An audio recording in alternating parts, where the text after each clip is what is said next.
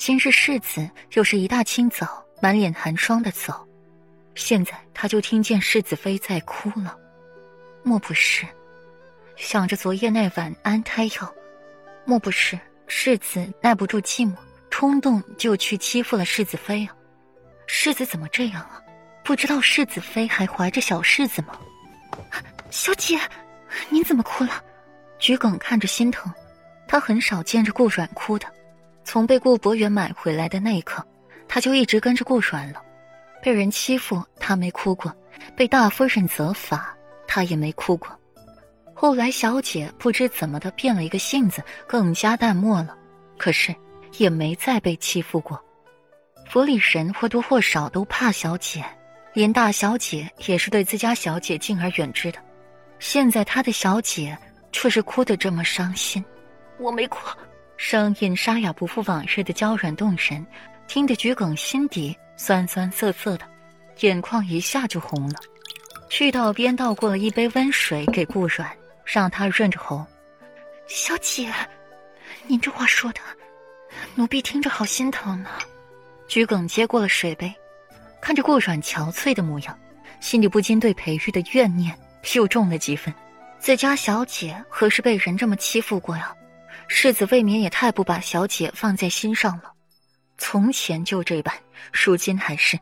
现在小姐怀有身孕，怀着她的孩子呢，居然还欺负着自己小姐。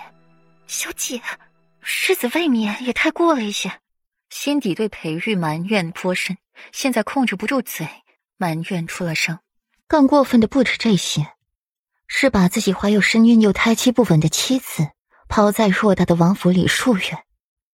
顾阮站在屋外走廊，夜色撩人，晚风习习，吹乱了顾阮鬓边的头发，眼帘微垂，掩去了眸底沉重的玉色，手轻抚小腹，唇角展着若有若无的笑意。莫奇，你去杀了九公主，好不好？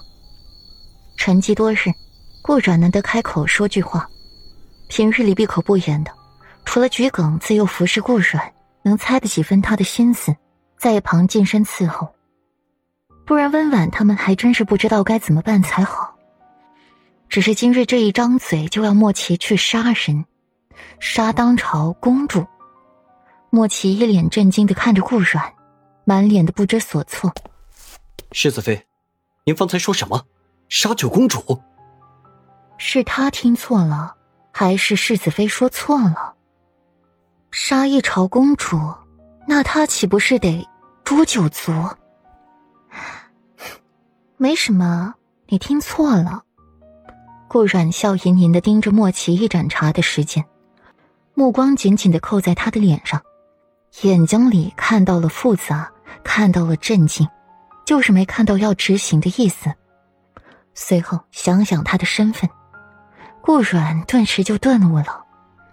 莫奇是培育让他来保护自己的，不是让自己来做他主子的，所以他不会执行自己的话。顾软的凤眸刹那间覆盖上了一层阴霾，像是阴霾的天，很快便有疾风暴雨来袭。莫奇被顾软看得毛骨悚然的，不知其意。嘿嘿，属下就说嘛，世子妃贤良淑德，怎么可能会动不动要说杀人的话呢？莫奇干干一笑。顾阮只是轻勾唇角，不去与莫奇说话了。他的确不是动不动就说要杀人的人，而是他认真说出口的，那人就必须死。世子妃，外头风大，您身子会受不住的，先回屋吧。桔梗拿一件披风出来，搭在了顾阮肩上。顾阮的眸色复杂的看一眼那披风。这是裴玉今年特意去给他列的雪壶做的，心突然刺痛刺痛的，像针扎一样，满不是滋味为了小世子，你也要当心身子呀。听到“小世子”三字，顾阮才强扯出一抹笑来。府中的丫鬟裴义、裴王妃、平城所有人都盼着这一个世子，偏生裴玉祈愿他。是一个小郡主，可现在不管是世子还是郡主，佩玉都不要了。现在还躲着他，